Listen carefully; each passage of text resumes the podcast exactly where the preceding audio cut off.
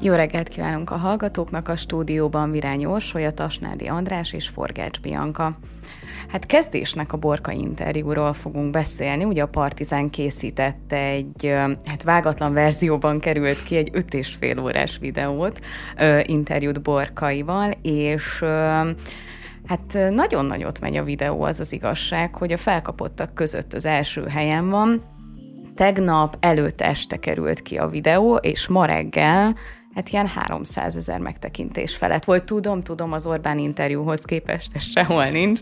Nem, mint hogyha ez az összehasonlítás bármilyen szempontból releváns lenne, de minden esetre iszonyatosan nagy az érdeklődés. Minek köszönhetjük ezt? Hát meg azt tegyük hozzá, hogy ha már így, hogy teljes legyen a kép, hogy ez majdnem nem lett ez a borkai interjú, mert hogy ez Ugye, a kérdés, hogy ennek... Úgy indul a, a felkonfja ennek az interjúnak, hogy ő ezt szerette volna letiltani, vagy hát visszavonni ezt a nyilatkozatot, úgy, hogy akkor vágatlanul kikerül. Igen. Ezt mondd el, hogy ennek mi az oka, mert én például ezzel nem voltam tisztában, hogy, hogy hogyan is zajlik ez, hogyha valaki leszeretné tiltatni a, az interjúját, mi annak a menete, hogyan lehet ezt mégis publikálni, tehát hogy értsük, hogy a Partizán miért tette ki mégis, és miért ilyen vágatlan formában. Hát ezt a sajtótörvény engedi, tehát most függetlenül attól, hogy feltételezem, hogy nagyon jó ügyvédei vannak Gulyás Mártonnak, de... Azt hittem Borkai Zsolt. Hát és neki valószínűleg is, valószínűleg. Neki is. Igen. Ugye az, az van, hogy szerintem azért ugye a vágatlanság, mert hogyha megszerkeszted ezt az anyagot, egyrészt akkor jóváhagyásra ezt bekérheti a másik, és hogyha ez sérelmesnek ítéli, akkor vissza is vonhatja. Ellenben Borkai Zsolt esetében olyan emberről beszélünk, aki közérdeklődésre számot tartó valaki, az ország ügyeivel összefüggésben beszél, ö, szóval, hogy, hogy nem, ez nem egy magánéleti történet, amikről ő nyilatkozik, és ebben az esetben ez a nyilatkozat, miután ő ezt megtette és hat órán át ült a stúdióban, ez publikálható. Ha szerkeszt, belenyúl, az egy visszás történet lehet, így viszont nem az. Igen. Azért az érdekes, hogy ez nyilvánvalóan egyébként felkorbácsolta az embereknek az érdeklődését, hogy a letiltani akart interjú, amit mi megmutatunk nektek, és ez is benne van a dologba.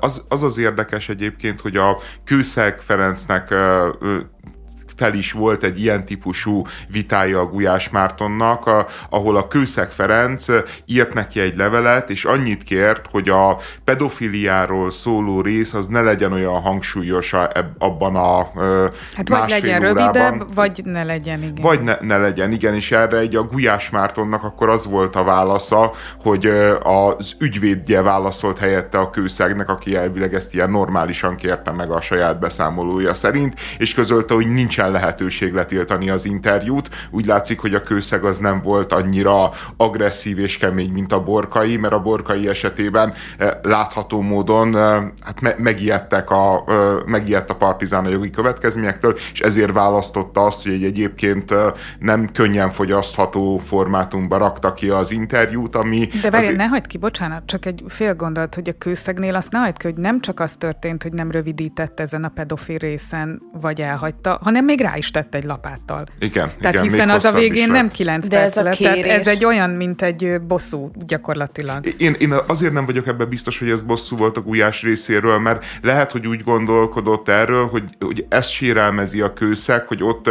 kvázi rossz megvilágításban van ebben a részben, ebben a szerkesztett anyagban, és ezért meghosszabbította, hogy legyen világos, hogy mi hangzott ja. el. Tehát, hogy, Vagy ott jött rá a kőszeg írása miatt, hogy ja, ez egyébként érdekes lehet. Hogy... Igen, tehát, de az nem biztos, hogy Aha. bosszú volt, de, de a lényeg az, hogy semmiképpen sem volt egy barátságos lépés, ahogy egyébként itt is szerintem példamutatóban járt el, és amikor le akarták tiltani az anyagot, akkor az egészet nyilvánosságra hozta.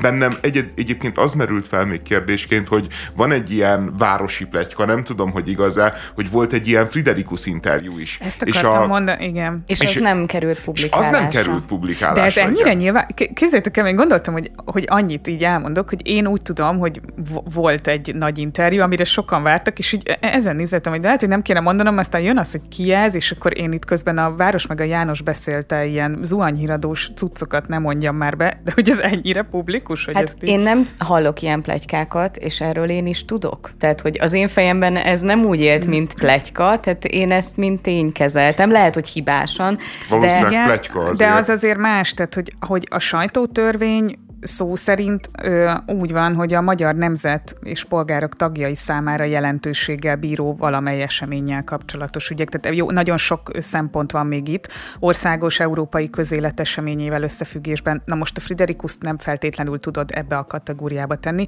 de volt még itt egy bogár interjú is, amit pedig nem hozott le. Tényleg volt Bogár Laci bácsival egy Én interjú. úgy emlékszem, hogy volt egy ilyen sztori, igen, amiről pedig ő döntött úgy, milyen furcsán, homályosan fogalmazva, hogy hát feltételezem, hogy esetleg olyan dolgokat mondott ott el a Bogár, ami őt amúgy egy ilyen nem, tehát objektíven már nem tudja abban a színben feltüntetni, ami, Szóval, hogy ott mint hogy egy ilyen szociális érzékenységre hivatkozva nem publikálta volna azt az anyagot, de nem tudom. Csak hogy nem ez volt az első ilyen ügye. Na, mindegy, tehát a lényeg, hogy publikálta, és egyébként tehát a legikonikusabb része, amiből még egy külön nőjogi uh, csetepaté is keveredett, a, az volt, amikor a Gulyás Márton elmondta a borkainak, hogy hát uh, ő úgy látja, úgy gondolja, hogy itt uh, nem az ellenzék volt, uh, az ellenzék nem volt felkészülve az ő megbuktatására, meg, a, meg, a, meg arra, hogy kijön ez az anyag, hiszen akkor egy sokkal jobb jelöltet állítottak volna vele szemben az önkormányzati választáson, hanem hogy ez a nerből jött ez a támadás, és akkor a borkai az úgy csinált, lehet, hogy őszintén, mint aki számára ez a gondolat, hogy őt a nerből támadták, ez ilyen teljesen újdonság lenne, és, és ott lesokkolódott, és elsírta magát, vagy elkönnyezte magát, sőt szünetet kért, és elkezdett járkálni és, és hát, hogy ez egy annyira fájdalmas dolog, hogy utána valami halott rokonhoz hasonlította ezt a... Én ezt a, az eseményt két részre bontanám. Számomra hiteles volt, amikor, amikor Borkai Zsolt ezen mm, meglepődött, vagy így tényleg, és elmondta, hogy ő erre nem is akart gondolni. Nekem ez tök hiteles volt, egészen addig, amíg vissza nem ült, és elkezdte ezeket a sztorikat tolni, hogy hát igen, amikor egy rokonod meghal, és hogy hogy idézett fel azt az élményt, amikor ott azt átélted, na az már nekem átfordult egy teljesen más szituációba. Én meg azt éreztem végig, hogy ez egy szociopatának a hazudozása. Tehát, hogy itt arról van szó, hogy hogy a, hogy a nerem belül téged ki akarnak csinálni, az egy tök, szerintem bármelyik NER politikus el tudja mondani, hogy van 150 rossz akarója, amelyik ilyen-olyan módon ő ellene szervezkedik, tesz, a főninél beköpi, meg nem tudom én micsoda. Tehát, hogy, hogy eljátszani azt, hogy a botrány után, nem tudom én most már két és fél évvel, két és fél évvel, hogy a Gulyás Marci ül vele szembe, és felveti azt, hogy, hogy ez esetleg a nerből jöhet, és ő lefagy, megdöbben ezen a kérdésen, hogy ja Istenem, szeretett családom, ahova én még úgy vágyom vissza egyébként, árult el engem, hogy ebbe így belegondolni is rossz. Szerintem nem ez volt a fő problémája, vagy amin így elkattant, hogy, hogy a nerből, hanem szerintem arra asszociált, hogy konkrétan a környezetéből. Én arra tudok tippelni, de ez persze csak spekuláció, hogy eszébe jutott valaki, aki mondjuk potenciálisan ezt megtehette vele, akire addig nem gondolt ilyen, ilyen szemmel. Lehet, hogy nincsen igazam, és az is lehet, hogy jól rászettek, de én azt a részt, amíg ő, amikor ő, ő tényleg ezzel szembesült, én abszolút hitelesnek éreztem. Ha, mi lányok vagyunk, Bianca, tehát a síró férfi. Hát vége van, hát már is szeretjük. Én ez azért túlzás. Szerintem ez csak egy ilyen utol, utolsó kétségbeesett próbálkozás volt az Orbán Viktor kegyeibe visszakerülni, hogy így lássa az Orbán Viktor főműsoridőbe, hogy ennek az embernek ez ennyire fáj, ennyire De erre fel tudsz készülni? Ah. Szóval, hogy azért nincs egy szövegkönyv előre, hát pláne Gulyás Mártonnál, hogy mire Egyrészt számít. nem tudsz rá Tényleg szerint. spontán, eh, tehát most ez nagyon gáz lesz, de hogy én úgy érzékeltem az öt és fél óra alatt, hogy hát valahogy az lett az érzésem, hogy nem gondolom a legélesebb késnek a fiókban Borkai Zsoltot. Viszont amit te most elmondasz, az egy olyan stratégiai felkészülést kívánna meg, amit nem Csak tudom, a helyzet, hogy kinézek. A helyzet, a helyzet hozta, a helyzet hozta. Nyilván nem a legéle. Egyébként az tényleg döbbenetes az egész borkai interjúba, hogy, hogy nagyjából a hát amit a Pesti László mondott a lölőről, hogy, hogy így az alanyállítmány ritkán találkozik, és hogy az emberben van egy folyamatos szekunder szégyenérzet, meg egy folyamatos nevetni vágyás, amikor nézi az adott produ- verbális produkciót, és itt is az volt, hogy, hogy ez a figura, ez olyan, olyan hülyén fogalmaz, olyan, ne, ne, ne, nem tudom, hogy így, hogy, hogy ez, ez egy nagyon magas beosztású sportdiplomata volt, hosszú éveken keresztül Győrnek az első embere. Nobelnök. Em, tehát, Nobelnök abból élt, hogy jól kell megfogalmazni a, a mondókáját, ami benne van, és, és valami döbbenetes, hogy egy milyen fél, alacsony színvonal. Egy fél óra után rendesen fájdalmas volt hallgatni. Még az elején úgy az ember átsiklott ezeken a, a problémás részeken, de tényleg én nem néztem végig, én ugye a háromnegyedéig jutottam a teljes interjúnak, Ugye nyilván kihagytam olyan részeket. Mi nem értél rá, vagy mi van? Tegnap dolgod van, és nem tudsz hat órán keresztül egy podcastet hallgatni? Elé, elnézést kérek, de legalább tudjuk, hogy, hogy te nagyon elszánt vagy, és te végig hallgatod. Mindenki helyett, igen. Ö, de tényleg volt az a pont, amikor már egyszerűen fájdalmas volt hallgatni a palit, mert, mert egyszerűen nem is csak az, hogy nem tudta egyeztetni az alanyt és az állítmányt, talán még ez volt a legkevesebb. A mondani valója nagyon sokszor egyszerűen így kikezdte a valóságot, hogy miről beszél. Volt olyan rész, amikor konkrétan Gulyás Marci mondta neki, hogy hát én ezt most nem értettem, de hát reméljük, a, vagy nyilvánvalóan a nézők, hallgatók jobban a helyére tudta tenni. Nem, mi sem tudtuk, mi sem értettünk bizonyos részeket.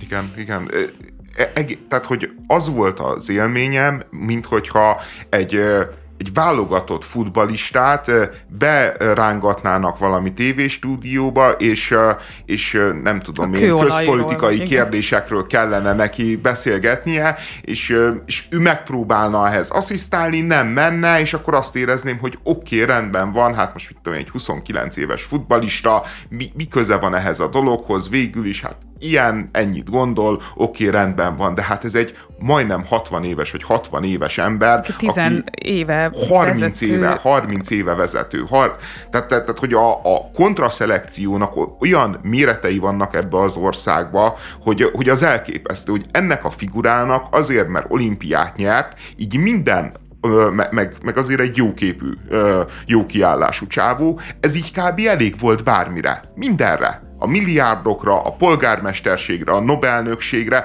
és nincsen mögötte semmilyen tartalom, semmilyen Mondjuk te... azt egy ilyen, egy vidéki városvezetés esetében én azért szeretem egy picit átdobni a labdát az adott városban élőknek. Tehát, hogy hogy egyrészt nagyon sokszor lett újra választva, na, tehát hogy én, na, most azért ö, nyökögök, mert, ö, mert nem szeretném... Sokat nézted a borkai interjút. Egyrészt igen. Ö, szóval az van, hogy, hogy azt nem feltétlenül állítanám összefüggésbe, hogy valaki hogyan beszél, mit mutat egy hatórás partizán interjúban azzal, hogy az adott várost egyébként hogyan tudja képviselni.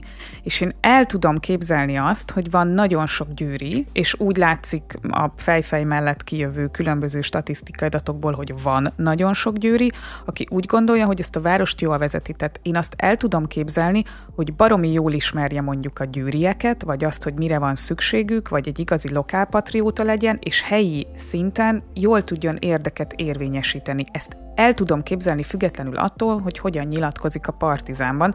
Azt, hogy ő egy jó vezető, azt nagyon nehéz ilyen retorikai képességek mellett elképzelni, de, de, de nem csak a retorikai képet, nem az, hogy hogyan mondja, mert nyilván nem, egyébként lehet nyökögni is, tehát hát... hogy, hogy én is össze-vissza beszélek, de amit mondok, annak van értelme valahol, a, ta, talán a legmélyén. Nem Ennek mindenki nem volt. szerint azért ezt. Jó, ez igaz. És lehet, hogy nekik van igazuk. Jó, a, és ugye ennek a sírásnak, meg, meg toporgásnak, amit ott rendezett a Borkai, egyébként volt egy ilyen hát nőjogi fórumokon felmerülő ne, nem is tudom, támadása Gulyás Márton ellen, ugye a Mérő Vera, meg a, meg a ne, nem tudom mi a Mérő Verának az oldala, ez ami az áldozatokat segíti, a nem, nem lehet, nem vagy nem tehetsz tudom. róla netedbe, ezt Igen. egy barátom mondta, de nem ez a neve, de, nem te, tehetsz róla. Nem tehetsz róla, tehetsz ellene valami ilyesmi a címe, na mindegy, és itt hát ilyen ke- kemény támadás ment a Gulyás ellen, mondván azt, hogy jaj, szegény borkai. Nem volt jaj, ilyen benne, nem de, áll, nem, de, nem de, volt benne, hogy szegény borkai. Nem volt, azt de én, most... Igen, azt én rakom hozzá a drámai jó. hatás kedvéért, de az a lényeg, hogy jaj, szegény borkai, ez, ez micsoda gonosz dolog, Ilyen hogy ilyenkor nem állít, Ilyenkor nem állítja meg a kamera, jó, de Vagy az benne el, volt, hogy a, a kamerának a megállítása ilyenkor szükséges lett volna, sőt azért elhangzik az, bár nem volt az benne, hogy, hogy jaj szegény borkai, de hogy ez egy gazemberség volt a borkaival szemben, hogy... Nem hogy, a borkaival szemben, gazemberség a médiában. Én most én szeretnék ennek igazat adni, nagyon nehezen nem... Jól van. Egy igazat kicsit. adsz?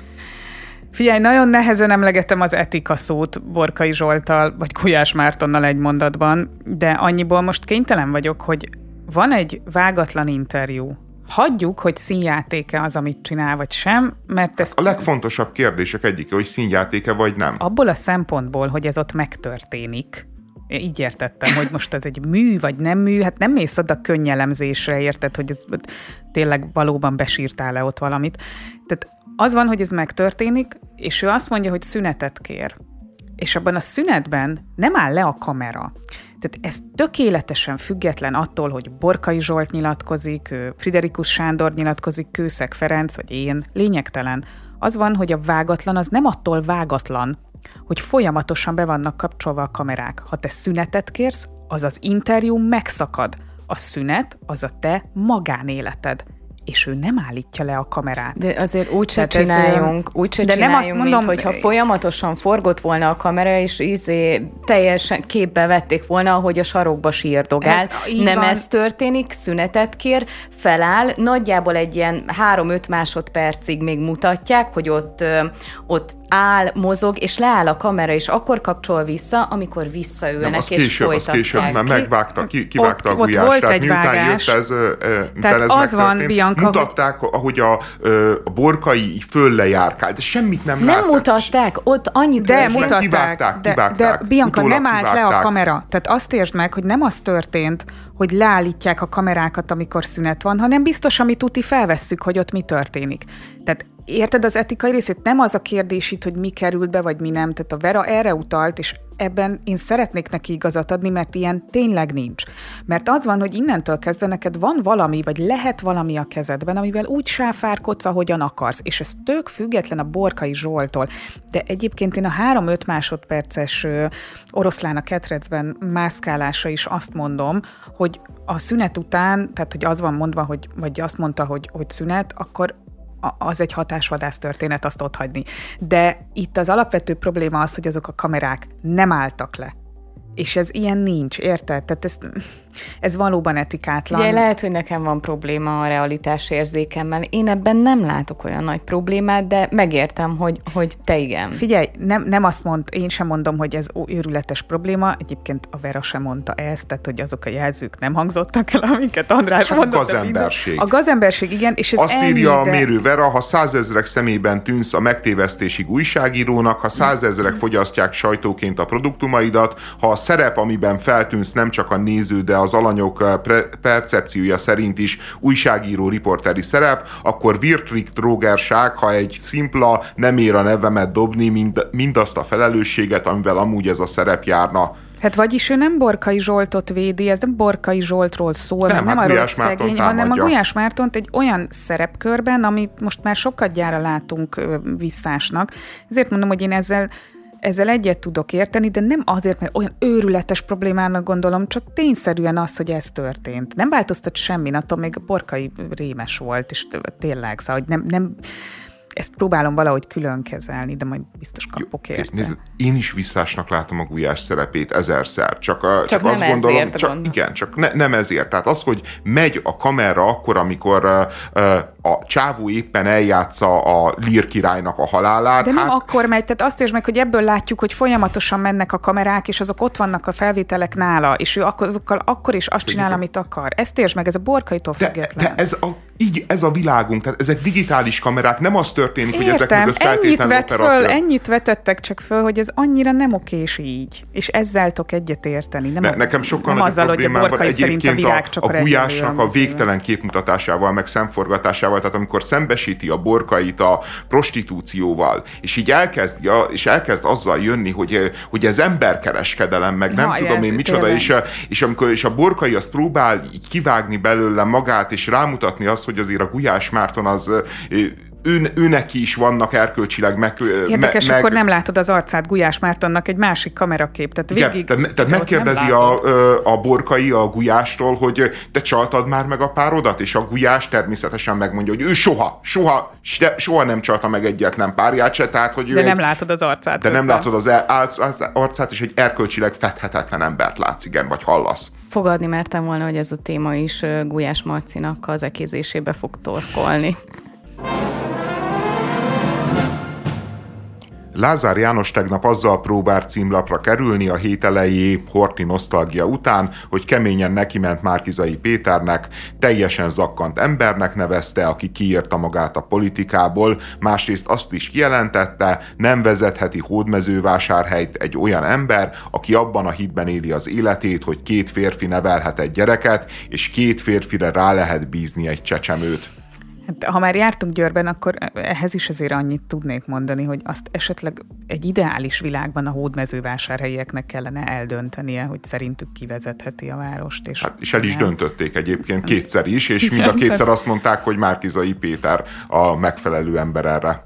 Annak ellenére, hogy Lázár János nem egyszer tette arra a megjegyzéseket, hogy hajaj, ha még egyszer a Márkizai Péter lesz hódmezővásárhely polgármestere, akkor megkapják a, a vásárhelyiek, tehát volt azért ilyen kijelentése, hogy akkor ne számítsanak sok jóra, tehát azért megy a, a, a kampány folyamatosan. Én, én egyébként most már a Lázárnak ebben a, nyilatkozatában, ami nyilvánvalóan ezt a homofób kampány folytatja, egyébként egy abszolút tudatosságot látok. Tehát, én, a, én, tehát hogy a, akár a Horti megjegyzésében, akár ebben, hogy az a helyzet, hogy most nagyon kemény döntéseket hozott meg az általa vezetett minisztérium, az az ő. Pont tegnap jöttek ki a magyar közlönyben azok a, azok a fejlesztések, amiket leállít, és gyakorlatilag kiderült, hogy a következő években nem lesz nagyjából vasútfejlesztés Magyarországon, Budapesten semmi, nem lesz közútfejlesztés, fejlesztés, nagyon-nagyon sok nagy építési és beruházási projekt az le fog állni, és, és miközben csonkolja az országnak egyébként a, a potenciális fejlődését, aközben meg beleáll, hogy ő mennyire kedveli Hortit, beleáll abba, hogy mennyire nem kedveli a melegeket, különösen, hogyha gyereket nevelnek, és hát meleg férfiakra csecsemőt bízni, na aztán És az... Márkizai Pétert mennyire nem kedveli. Ja, és hogy Márkizai Péter egy zakkant ember. Tehát, hogy, hogy az, a helyzet, hogy, a, hogy ugye ez szerintem tényleg egy nagyon-nagyon tudatosan átgondolt kommunikáció, és nagyon tudatosan arról szól, hogy próbálja nyomkodni a magyar társadalomnak azokat az érzékeny pontjai, valamit, amire felhorgadás lesz, amivel kapcsolatban dühöngés lesz, és addig sem arról beszélünk, hogy, hogy Lázár János, mint miniszter, mit csinál pedig... Pedig ö, például személyesen felel az utasok biztonságáért, azt mondta. Ez olyankor nem érvényesül, amikor kigyulladnak, vagy sétálniuk kell, de... Olyankor a máva felelős. Oh, egyértelmű. Ki Na, is rugdossuk, aki felelős. Ez a megállapítás szerintem tökre megállja a helyét, mert Lázár János szerintem van olyan okos, hogy ezt tudatosan végrehajtsa, míg úgy az előző témánkban említett borkai tudatosságával kapcsolatban bennem felmerült némi kétség. Lázár Jánossal kapcsolatban abszolút nem. Tehát teljesen én is azt gondolom, hogy hogy ezek gyakorlatilag gumicsontok, figyelemelterelések, ne a valódi problémára figyeljünk, ne a leállított fejlesztésekre, ne azzal törődjünk, hogy mi lesz így az országgal, mi lesz így a vasúttal, vagy a különböző ágazatokkal, hanem igenis csámcsogjunk azon, hogy, hogy itt Hortinak a felemelése zajlik, Zaj Péterre azt a szót használjuk, hogy zakkant, szándékosan, ugye, amin így lehet csámcsogni, abszolút egyetértek. De még a meleg dolgot is behozzuk a képbe, tehát hogy itt most minden játszik, minden kártyát ki, elővette a pakliból, és, és teríti a Royal Flush-ét, mert, mert kb. Tehát és ennél már nincsen erősebb. Tehát, hogy, hogy belemenni a szimbólum politizálásba Horti kapcsán, és a, megnyitni ezt az egész zsidóság, holokauszt, stb. dilemmát, emellett a melegek, gyereket nevelhetnek-e, stb. kérdés, plusz még egy ilyen jó személyeskedő bulvár mocskolódás, tehát hogy, hogy ennél tényleg nincsen több. Tehát, hogy már tényleg nyilvánosan kéne, nem tudom én, ürítenie ahhoz, hogy, hogy, hogy ennél nagyobb média vízhangot tudjon kelteni. Tehát, hogy, hogy olyan a figura, mint, mint az a segédje a tolvajnak, aki kimegy a piacra, és elkezdi felrugdosni a standokat, amíg a társa éppen pakolja ki a templomból a kegytárgyakat. Tehát, hogy, hogy a, a, a Lázár János tényleg elképesztően gátlástalan. Tényleg, és, és egyébként tényleg nagyon tehetségesen nyúl ezekhez a témákhoz, mert, mert hát mindegyikben komoly kraft van. Mondjuk és tálcán is vannak kínálva ezeknek. Igen. De ezek te, egyébként 60-80 éve vannak tálcán kínálva, tehát hogy ezek mind, mindig, ezek mindig is nagyon jó témák voltak, csak, csak általában minden politikus tudja azért, hogy guztustalanság ebbe belemenni. És úgy, úgy voltak vele, hogy amikor belementek, azért előtte egy kicsit szorongtak egy-két napig, és akkor egyet-egyet bevállaltak ebből. Kis szorongás után azt mondták, hogy azért a fizetés meg a hatalom mégiscsak többet ér, mint az országnak a békéje. De, de azért az már az ritka teljesítmény, amikor valaki mindegyikbe beleáll, valószínűleg mindenfajta szorongás nélkül. Ez szerintem iszonyatosan vágyvezérelt gondolat, hogy bármikor bárkinek is szorongás hatást okozott egy ilyen történetet bedobni, vagy tematizálni, hogy beszéljünk erről. Nem hinném, András. Igen. A Vitézi Dávid egyébként, ugye, aki tényleg száz százalékban Fideszes, és államtitkára is volt ennek a minisztériumnak, az, az azt fogalmazta meg a Lázár János által bejelentett döntések kapcsán, nem a buzizás meg a, meg a hortizás kapcsán, hogy, hogy az a helyzet, hogy ezek a döntések, amiket most meghozott a Lázár János, ezek igazán akkor fognak visszaütni, hogyha megérkeznek egyszer Magyarországra az uniós fejlesztési pénzek, gyakorlatilag azt fogja jelenteni, hogy, hogy nem fognak tudni elkezdődni munkák, nem fog tudni elkezdődni érdemben semmi fajta fejlesztés, mert ezek a kidobott tervek, meg, meg nem megvalósuló tervek, nem megvalósuló engedélyeztetések egész egyszerűen jó eséllyel egyébként a következő 5-10 évre visszavetik a teljes magyar közlekedésnek a fejlesztését. És, és elképesztő kár, hiszen látjuk, hogy milyen állapotok vannak, hogy az egyes fővonalon a MÁV nem tudja már a 100 km feletti sebességet sem garantálni, mert olyan állapotban van De a ez pálya. most már kiderült, hogy két MÁV vezető miatt van, és ezért őket ki is rúgtak. Mert nem találták meg a 800 milliárdos költségvetésben azt a 38 milliárdot, ami éppenséggel ennek Úgyhogy a ez most meg lesz oldva ez a egy, probléma, meg kirúgták. Meg igen, fogják Igen, egyébként, egyébként van egy ilyen leszámolás is a háttérben, tehát amit, amit takargatni akar a Lázár. Állítólag nem csak ez a két ember lett igen. kirúgva, a Csepregi Nándornak, ugye az államtitkárának a mondataiból, aki arról beszélt, hogy vannak emberek, akiket nyugdíjaztak, stb. Itt jóval több, valószínűleg minisztériumban, MÁV-nál jóval több embert rúgtak ki, ami egy, egyébként vicces fordulat, nem tudom, hogy igaz-e vagy nem igaz, a, az, hogy az egyik MÁV vezér, akit kirúgtak, ő a nem tudom én karbantartási igazgató, vagy valami hasonló, ő Virág úr, és Virág úr a, a, kereszt, a keresztapja a Szijjártónak, és állítólag a Virág úrról azt gondolta a Lázár, hogy... működtetési vezérigazgató helyettes. működtetési vezérigazgató helyettes. Azt gondolta a Lázár, hogy Virág úr valójában virágelvtárs, és, vagy, és hogy hát hogy egy neres figura, aki nem az ő köreihez tartozik, és, és ezért kirúgta, mert, mert, mert miért ne rúg... Ja nem, pont, pont, bocsánat,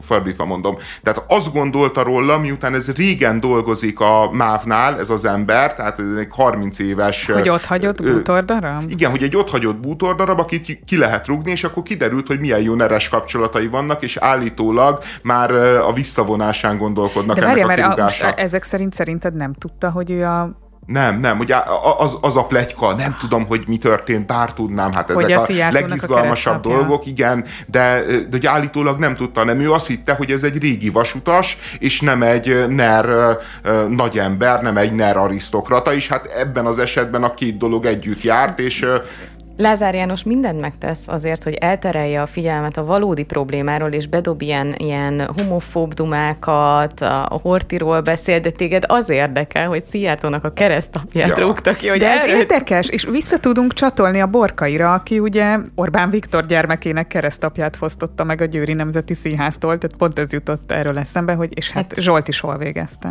Hát én attól azért nem félek, hogy a Lázár János ki fog íródni a politikából. Én erre sok esélyt nem látom. Pedig annyiszor megpróbálta, és még mindig nem sikerült. A, és egyébként a Csepregi, miután elbüszkélkedett azzal, hogy mennyi embert rúgnak ki, a Vitézinek is neki ment, és, és hát egy jó kemény személyeskedést azért ő is lerakott, ahogy a főnöket csinálta.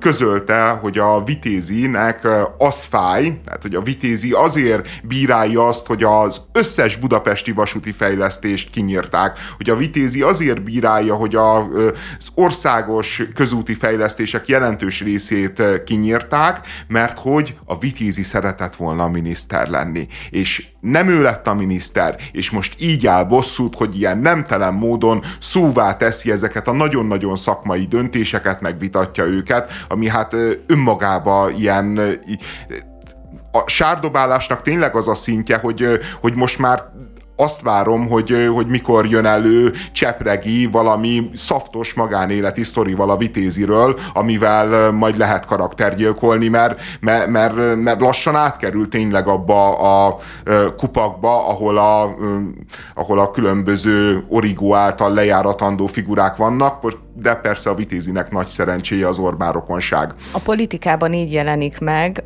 a, az irítség, az irigyek, csak nincsen ilyen, ilyen frontálisan kimondva, mint a bulvár világában. Tehát, de pontosan ugyanaz a, ugyanaz a történet, hogy valakiről azt állítjuk, hogy más a problémája, nem az, amit amúgy elmond, és lehetséges, hogy megtaláljuk azokat a szakmai referenciákat, ami alapján hát akár igaza is lehet Vitézi Dávidnak egy csomó mindenben. És egyébként a Csepregi megvádolja a Vitézit azzal is, hogy milliárdokat költött értelmetlen látványtervekre, meg hogy nem jövőre, tudom, ahelyett, hogy a jelennel. Igen, hogy, igen, hogy a álmodozás, nem az, hogy a jövőre, mert a jövőre költeni annyi, hanem hogy álmodozásra milliárdokat költött, és hogy szedje hát össze mondja, hogy az államtitkársága idején fele annyit foglalkozott volna a jelennel, mint a jövővel, most kevesebb bajunk lenne a vasútnál. Nekem eszembe is jutott a Bianca ezt olvasva, aki mindig elmondja, és ez tök jó, hogy tehát vagy komplexen gondolkozol ezekről a dolgokról, és foglalkozol a jövővel, és nézel előre, hogy az, amit csinálsz, az hova tart, vagy nem tudsz a jelenben megoldani problémákat, mert hogy például a vasút, vagy a közlekedés, az egy nagy egésznek a része, ahol igenis kell foglalkoznod a jövővel. Hát abszolút, folyamatosan kell foglalkozni, és egyébként a Vitézi elmondja, ami valószínűleg így igaz, hogy, hogy ami ami pénzeket ő ilyen fejlesztés, tehát hogy ilyen álmodozásra, meg látványtervekre költött, ezek uniós pénzek voltak, amik erre... Amiket Nem is tudtad erre, volna másra. Tudtad egyedül költeni, igen. És de, de az, hogy a, mindjárt a vitézi lesz a felelős Jó, de a tudod, magyar mire gondol? Itt a közlekedés a... múzeumra gondol szerintem, mert ugye az egy olyan projekt, ami még mindig nem valósult meg, az egy kvázi gigaberuházás, tehát szerintem arra gondolhat a Lázár, vagy az az egy olyan van, ami ilyen szempontból támadás? Nem, nem, nem. De hát akkor... ő elmondta, hogy kifejezetten ezek a tervek eh, zavarják. Oké, okay, csak hogy a, az a közlekedési múzeum egy ilyen nagyon De akkor fogalmazza meg lenne. úgy, hogy a közlekedési múzeummal kapcsolatban szerinte nagyot álmodott Vitézi Dávid, ez egy mondás. De a közlekedés fejlesztésről úgy fogalmazni, hogy te túlságosan a jövőbe nézel, a jövőbe gondolsz, hát Gyakorlatilag persze vannak a napi problémák, amiket gyorsan meg kell oldani, de hogyha csak azt csinálod, akkor egy ilyen hát egy ilyen tarlósféle városvezetés alatti Budapestet kapunk, ahol tényleg nem tartunk sem erre, a kátyukat megjavítjuk, a nagyon problémás csatornaszakaszokat kicseréljük, és mindenki, mindenki mehet a De dolgára. De nem mutat előre ez a dolog. Abszolút Igen, nem. E, e, ebbe akartam És egyébként ne essünk abba a hibába, hogy azt gondoljuk, hogy a Lázár János csak a közlekedésfejlesztés nyírta ki. Uh, egészségügyi fejlesztésben az a Dél-Budai Centrum Kórházon már egy régi-régi-régi nagy ígéret. Na hát az nem lesz a közeljövőben, de ugyanúgy egyébként leállt egy csomó ö, sportberuházás, tehát, tehát, tehát igazából az a helyzet, hogy, hogy satuféket nyomnak üres az országra, mert üres a kassa. És eközben megy a reptérvásárlásra a, a kísérlet. Hát igen, és a, fejlesztések ilyen mértékű leállításával kapcsolatban tényleg rengeteg probléma merül fel, hogyha esetleg egyszer megkapjuk az Európai Uniós pénzeket, és forráshoz jutunk, akkor ezt újra beindítani, ezt a gépezetet, egyszerűen technikailag, szerintem az engedélyeztetés a kisebb probléma, azokat át fogják tolni szerintem viszonylag hamar, de magát mondjuk az építőipart ö, újraéleszteni, leszedni a lélegeztetőgépről, és azt, hogy csináljuk, ezt, ezt őszintén én, én nagyon-nagyon problémásnak látom. Tehát ezeket a terveket megcsinálni, hát ezek hosszú évek. Tehát, hogyha te kidobod a félkész terveket, utána, mit tudom én, három-négy év múlva nekiállnak, akkor nulláról kell kezdeni kb. Valószínűleg igen, de, de szerintem olyan projektek is fognak leállni, ahova a késztervek vannak. Mondjuk igen, az egy másik kérdés, hogyha újra előveszed, nyilván ne, ne, csomó... A, a vitézi azt sérelmezte, ne, ne, nem, nem azt sérelmezte, hogy most nem építeik meg azt, amire nincsen pénz, hanem azt sérelmezte meg, hogy tervezési fázisban lévő dolgok, tehát hogy magát a tervezés dobják ki, ami igazából nem egy nagy összeg. Tehát, hogy a, jó, az összberuházásokhoz képes nem egy nagy, nagy összeg, hogy, hogy, tehát, hogy az esélyét semmisítik meg annak, hogy, hogy azok megvalósuljanak, mint én az elkövetkező 10-15 hát, évben. Hát, hogy legyenek igazodási pontjaid abban, amit még viszont aktuálisan csinálsz. Legalábbis a tervezés erre is jó lenne egy ideális világban. jelentősen átformálhatja a közlekedést a gazdasági válság. Saját autót vásárolni és fenntartani egyre költségesebb, ennek hatására pedig egyre jobban hódít az autó megosztás, aminek egyre több előnye domborodik ki. Bizonyos meglátások szerint a carsharing hosszú távon, hosszú távon méltó kihívója lehet a saját autótulajdonlásnak. Hát én elég szkeptikus vagyok ebben. Én, én szerintem, tehát hogy, hogy te megosztod a tulajdonodat valaki mással, az egy csomó dolognál működik. Tehát, hogy például mondjuk látjuk, hogy az Airbnb-nél működik az, hogy neked van egy lakásod, és azt odaadod valakinek az autó, azért az egy, az egy finom műszer. Tehát, tehát, hogy azt nem mindegy, hogy hogyan vezeted, nem mindegy, hogy hogyan fékezel, nem mindegy, hogy hogyan állsz bele különböző forgalmi szituációkba, és az a helyzet, hogy van az a vicc, hogy, hogy melyik a leggyorsabb autó a szántásba, a céges.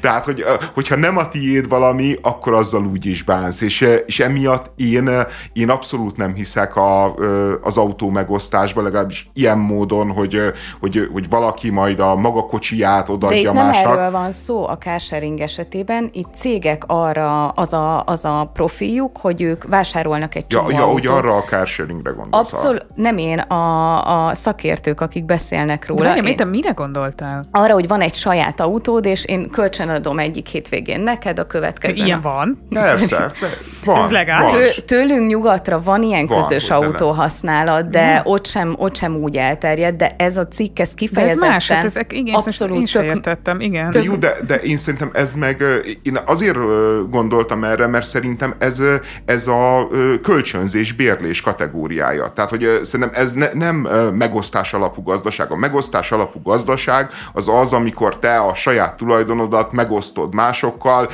te elmész nyaralni az ő lakásába, ő eljön nyaralni a tiédbe, ez a sharing economy, ahogy én tudom. És, és van a, a régen bevált dolog, amikor az emberek igen, csak nem arról. Tehát... És elmennek egy kölcsönzőbe, ami, tehát hogy amiről te beszélsz, az kölcsönzés, csak ennek a kölcsönzésnek De te az most a... csak egy néven lovagolsz igazából hát, a kölcsönzés. Két, do- két különböző dolgot hát de ez jelent. a neve, hogy carsharing. Ne, hát de én a... úgy tudtam, hogy nem ez a neve, bocsánat. De, a, a, amit, amilyen szolgáltatások ma elérhetőek Budapesten, ők így hívják magukat, amikor rövid távra. Tehát ez a fontos, ez a nagy különbség, hogy te elviheted azt az autót egy órára is, vagy egy 20 perces útra. Nem csak az a, az a lehetőséget, hogy kibéreled, nem tudom, két napra, és akkor azt a két napi díjat kifizeted. Azért hívják sharingnek, értem, hogy, hogy valahol... De nem sharing. Mert leteszed, és azonnal bele tud ülni valaki más. Tehát azon az autón osztozik a lakosság ebből a szempontból, hiszen egyszerűen rámész az applikációval, és ugyanígy igaz. És igen, a kölcsönautóknál is lehet. adminisztráció, érted? Itt nem az van, hogy bemész egy helyre, ahol van tíz autó, vagy nem tudom, hogy nagyon sokszor kellett kocsit bérelni, az, az egy folyamat, vagy az egy procedúra Európában. Az Egyesült Államokban tényleg egyszerűbb ez a történet, de azért itt van egy másfajta bürokrácia mögött, vagy nincs bürokrácia Hát meg egy mögötte. olyan, olyan technológiai IT rendszer, ami ezt lehetővé uh-huh. teszi. Te kinyitod a, a telefonoddal a, a kocsit, te ott hagyod, te lefoglalod, akkor más nem, nem telephelyre viszed be, igen, mint igen, a igen. Tehát ennél fejlődik a kölcsönzés, meg különböző technikái Jó, de vannak, hidd el ez... nekünk, András, hogy ma ezt hívják Magyarországon carsharingnek. jó, jó? De, de ez meg egy ilyen... De nem mi neveztük el, Annyira nem minket tud, ez, ez egy ilyen gyarma, gyarmati mentalitás, hogy, hogy valami van külföldön, és akkor mi megcsináljuk, nem az, de úgy nevezzük. Hát, Lépjünk már túl egy picit a definíciókon, mert pár percünk marad csak, és szerintem ez egy tök érdekes téma, mert én, én tényleg nagy potenciált látok ebben az autó megosztásban, mert ugye ad egy olyan lehetőséget, hogy amikor kell neked autó, akkor nyúlsz hozzá. Egyébként egész érdekes adatokat hoztak az elemzők, hogy elméletileg 18 ezer megtett kilométerig ez a carsharing a mai tarifákkal jobban megéri, mint a saját autó, ami szerintem egy brutális szám, tehát ebben vannak kétségeim. Minden esetre nagyon sok, nyilvánvalóan nagyon sok olyan eset van, amikor valaki azért tart autót, hogy havonta kétszer hozzányúljon, és azokat válthatja ki tökéletesen ez a fajta szolgáltatás. És tényleg azt gondolom, hogy ugye Budapest közlekedésével nem csak az a probléma, hogy nagyon-nagyon sok a, a, a közlekedő autó, hanem ott van a parkoló autók problémája, amit ez a carsharing így hívom, jó András? Carsharing szol... Használd rosszul, jó. Carsharing szolgáltatás, ez, ezt orvosolni tudna.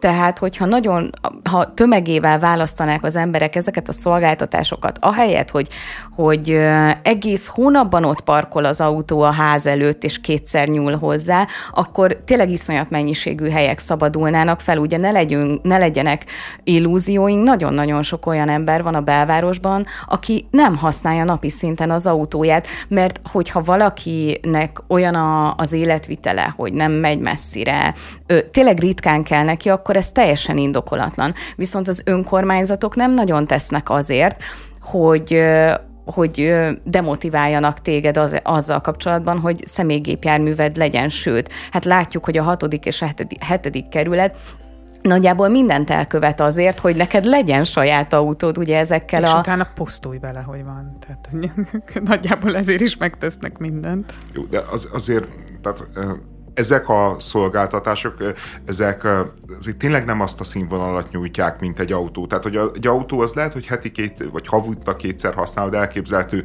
de egy iszonyatos pszichés megnyugvás az, hogy van. Hogy tudod, bármikor le tudsz menni a nagyanyádhoz vidékre, bármikor baj van, be tudod ö, ö, dobni a gyereket, és mentek a, ö, a kórházba. Tehát, hogy egész egyszerűen azért a, a, saját autónak szerintem tényleg van egy ilyen nagyon-nagyon-nagyon erős pszichés megnyugvás, megnyugtató szerepe a praktikus előnyökön túl. Igen, de hogyha ez a szolgáltatás olyan mértékben fog nőni, hogy ez tényleg elérhető lesz nagyon-nagyon sok ember számára, azt gondolom, hogy nyilván annyira megnyugtató sosem lesz, mint a saját autó, de szerintem el tudja érni azt, hogy nagyon közel legyen ahhoz a színvonalhoz, és tényleg azt gondolom, hogy a város életében ez egy hatalmas előre, előrelépés lenne, hogyha sokan váltanának erre az alternatívára. Nyilván, aki minden nap használja az autóját, annak nem opció. Viszont azt is tök szívesen fogadnám, hogyha az önkormányzatok inkább ezt támogatnák, hogy a, a gépjárműt használni használók inkább erre a szolgáltatásra menjenek, ne pedig saját autót vásároljanak. De ugye ez jelenleg nem nincsen, nem létezik, hanem az történik, hogy a, a lakossági parkolással kapcsolatban tényleg mindent megpróbálnak megtenni a lakosok érdekében, hiszen azt generál szavazatot, és egyébként ez a, ez a carsharing, ez meg nyilvánvalóan ahhoz képest, hogy saját autód van, azt az érzést generálja, hogy valamivel kevesebbet kaptál. Meg hát ezért ezek a kölcsönzők, ha én jól tudom, vagy jól emlékszem, hogy ezek Budapest eh, határáig működnek. Tehát Elvihet, már vidékre... Már nem. Bárhova már nem, elviheted. Már bárhova elviheted. De volt ez, amit mondasz, csak már nem így van. Egészen elképesztő számokat produkál Azaria. A Spotify Top 25 leme, lejátszott számából 15. Tehát a 25, a top 25-ből 15 helyen Azaria sláger van. Ez a budapesti, tehát hogy nyilván nem világviszonylatban, ez a budapesti lejátszások, amik azért valószínűleg az ország egészére is többé-kevésbé igazak kellene, hogy legyen, és ebből a 25-ből 15. Tehát, hogy valami egészen elképesztő olyan, mint hogyha lett 25 éves. Hát nincs még 22 se szerintem. Tehát, hogy, Épp, hogy elmúlt 15? Hát 21 éves, azt hiszem az az Aria, de lehet, hogy 22. És olyan, mintha letarolta volna a magyar zeneipart. Hát nem olyan, mintha, hanem technikailag ez megtörtént. Hát azért, ha meg, megnézitek a koncertjeit, vagy mondjuk az arénás koncertjét, ami volt, akkor az már egy zeneipari letarolás, hogy ilyen rövid idő, amit eltöltött az iparban, meg az életben, ö, szinte rögtön az elején, úgymond, már ő csinál egy nagyon komoly teltházat, és nem csak tehát itt nem csak az a lényeg, hogy teltház lett a koncert időpontjára, hanem hogy a meghirdetéstől számított, milyen rövid időn belül lett ez teltház. Igen, te, úgy néz ki, hogy a fiú az lehet, hogy akár még a puskást is meg tudná tölteni. Tehát, tehát valami olyan történik, ami azért az elmúlt, én nem tudom, szerintem a tankcsapda volt utoljára ilyen, ahol, ahol azt érezte az ember, hogy most valami megmozdult, mind tömeg tekintetében, mind, mind kulturális jelenség, meg jelentőség tekintetében. Hát a tankcsapdánál és a Tóth Gabinál. Ennél a kettőnél hát, éreztük ezt. A Tóth Gabinál soha nem éreztük semmelyiket. Tehát, hogy soha nem láttunk tömeget, és soha nem láttunk kulturális teljesítményt. Az Azariánál, meg mint egy inverse Tóth Gabi, mind a kettő megtörtént. De te meg... most arra a tankcsapdára gondolsz, ahol még a fiú kölébe üljenek a lányok. Pe- tehát, persze. Jó. Ne, nem, nem Csak arra... azért, mert arra mi már nem emlékszünk, vagy még. Ezt akartam mondani, hogy nekem ez a tankcsapda, hogy ez ekkorát szólt, persze tudom, mi az a tankcsapda, tehát nem erről van szó, hogy, hogy nem lennék vele tisztába, de nekem az nincs meg, hogy ez, ez tényleg ekkora élmény lett volna, mint most az Aria. Egyébként most az eszembe jutott, hogy a, a szigetet, tehát az első szigetet, ami még diák sziget volt, azt a tankcsapda nyitotta, én nagyon fiatal voltam, de ott voltam az anyukámmal, és, és ez tényleg egy nagyon nagy, tehát hogy ez a mai napig arra emlékszem, hogy ez egy ilyen óriási élmény volt tíz évesen is, hogy hogy a, hogy a tankcsapda nyitja meg, hát ki más. Én meg abban voltam, tényleg teljesen ezt gondoltam, hogy, hogy ez nem történt meg, hogy, hogy kitermeltünk, vagy kitermelt a magyar popipar egy ilyen hatalmas előadót, tehát én amúgy ezt hiányoltam. Mint a Tóth Gabi? Vagy most kiről? Per, természetesen mm-hmm. a Tóth Gabiról beszéltem, vagy a GVM-ről, nem? Tehát én azt hittem, hogy ez az azaria, ez egy, de azért szerintem tekinthetünk rá úgy, mint új jelenségre. Tehát az elmúlt tíz évben, vagy 15 évben biztos, hogy nem történt ilyen. És azért ez szerintem sokat elárul, de minden esetre nekem furcsa volt, és most nem az Aria az egyetlen előadó, aki, jó, persze ő kiemelkedik hallgatottságban a, a többiektől, de egyébként én most érzem azt, hogy, hogy minőségi zenék kerülnek a, a, a terítékre. Tehát, hogyha megnézem most ugye akár Krubi, Jude Law, Beton Hoffi, azért én úgy emlékszem, amikor én voltam 20 éves, akkor magyar zenékből ilyeneket nem nagyon lehetett találni. Persze meg volt az az alternatív ö, ö, közeg, nem tudom, 30Y, kaukázus, imádtam ezeket, viszont egyik sem volt olyan rohadt népszerű, mint most akár a... Töredéke, töredéke. T- pontosan, és ez nekem, e, ez nekem ilyen, ilyen tényleg egy hiányérzetem. Tehát nyilvánvalóan Szerintem De azok a felületek sem olyan mennyiségben és úgy álltak rendelkezésre akkoriban, tehát mások voltak a mérőszámok és a viszonyítási alapok.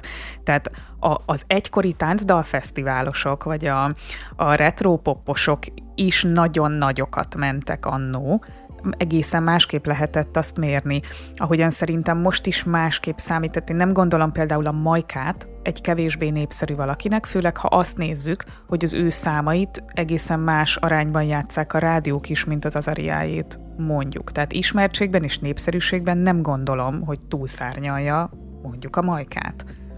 Hmm ne, nehéz ezt összehasonlítani, mert a Majka az, az, az több, mint egy zenei brand, tehát hogy ő... Igen, most ő, én a koncertjeire gondoltam, tehát hogy ő is meg tudja csinálni a teltházat, neki a, a számait sokkal többen halljuk, mert mondjuk a rádiók is játszák, tehát aki rádiót hallgat, az inkább találkozik a Majkával, mint az az Aria, vagy mit tudom én, az Esti Kornél Igen, de, számaival. De az a helyzet, hogy a Majka azért az már egy nosztalgia élmény is, tehát hogy a, hogy a Majka az sok, sok, sok generációt összekötő valaki. Ja, most ő azért tudja megtölteni a, a, az arénát, mint az apostol együttes, mert, mert hát mit tudom én, 20 évesen a Majkának valamelyik számára jöttünk össze, meg a belehalókra bulisztunk 30 évesen, és most már 40-esek vagyunk, és de jó még újra egyszer fiatalnak lenni. Az Azaria-nál meg nyilvánvalóan ez a nosztalgia faktor, ez nem létezik, hanem, hanem ő ezt tényleg izomból megcsinálja, ő tényleg izomból megugorja a, do, a dolgot.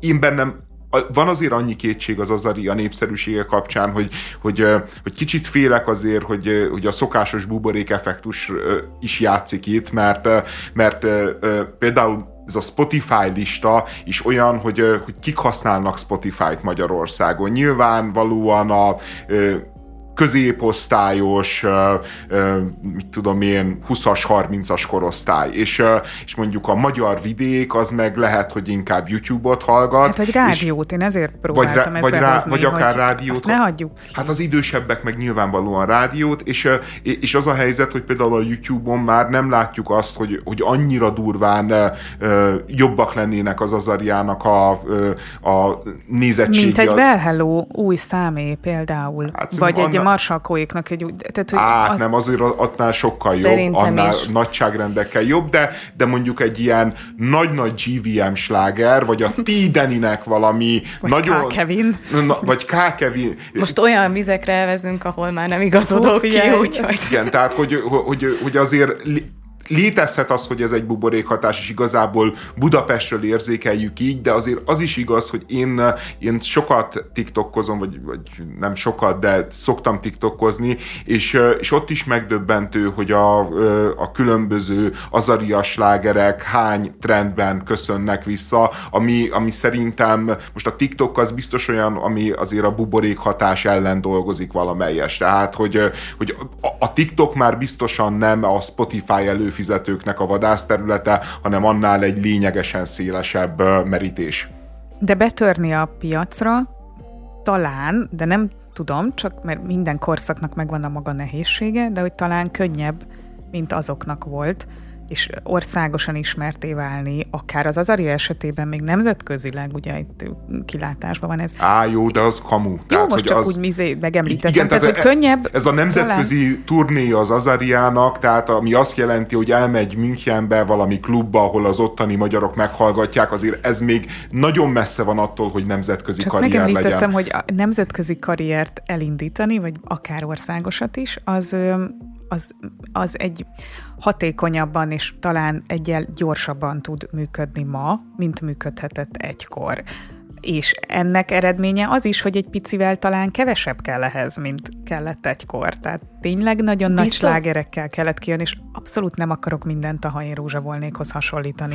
Tehát nem, nem szeretnék ebbe a hibába esni, csak mások a körülmények ma. Nyilvánvalóan és biztos szerepet játszik ebben, viszont az egy dolog, hogy az online térben valami, valami népszerű lesz, és megmozgatja az embereket, viszont pont az Aria esetében azt látjuk, hogy egy olyan réteget mozgat meg, aki el is megy a el koncertre. Is megy, tök fontos, megveszi a jegyet, és Hiába van GVM-nek, hiába van GVM-nek állításod szerint sokkal tintása, az De egy, szerintem nem egy... olyan gazdagok az ő, me, meg, meg szerintem nem, lehet, hogy nem urbánus az ő rajongótábora. Hát hanem... meg hakni és koncert között is van különbség, és ezzel nem néztem le a haknit. Tehát egyrészt az egy műfaj a falunap is, és a, sőt, mi azt szoktuk mondani, hogy azért a szimacsarnokhoz vezető út sörsátrakkal van kikövezve, tehát hogy ráadásul az egy folyamat, hogy te hogy indulsz el és hol, de azért érdemes különbséget tenni a Budapest Park teltház, és nem tudom, a vidéki ö, fesztiváljárás között. Hát szerintem Vagy nem az, hogy érdemes, között. nem az, hogy érdemes különbséget tenni. Én nagyon kevéssé látom a hasonlóságot közte.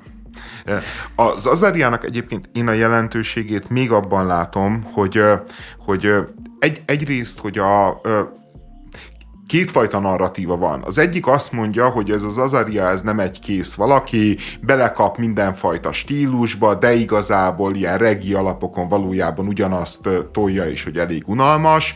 Van a másik narratíva, amit egy kicsit azt hiszem a zenéhez nem értő emberként én osztok, hogy, hogy egy elképesztő innovátor, és, és valaki, aki, aki mindenben tényleg így megtalálja a hangját, és nagyon-nagyon egyedi módon tud akár nagyon különböző stílusokat megszólaltatni, tehát hogy ő, ő nem pusztán egy stíluson belül alkot valamit, ami működik, hanem az a helyzet, hogy 6-8 stíluson belül, tehát...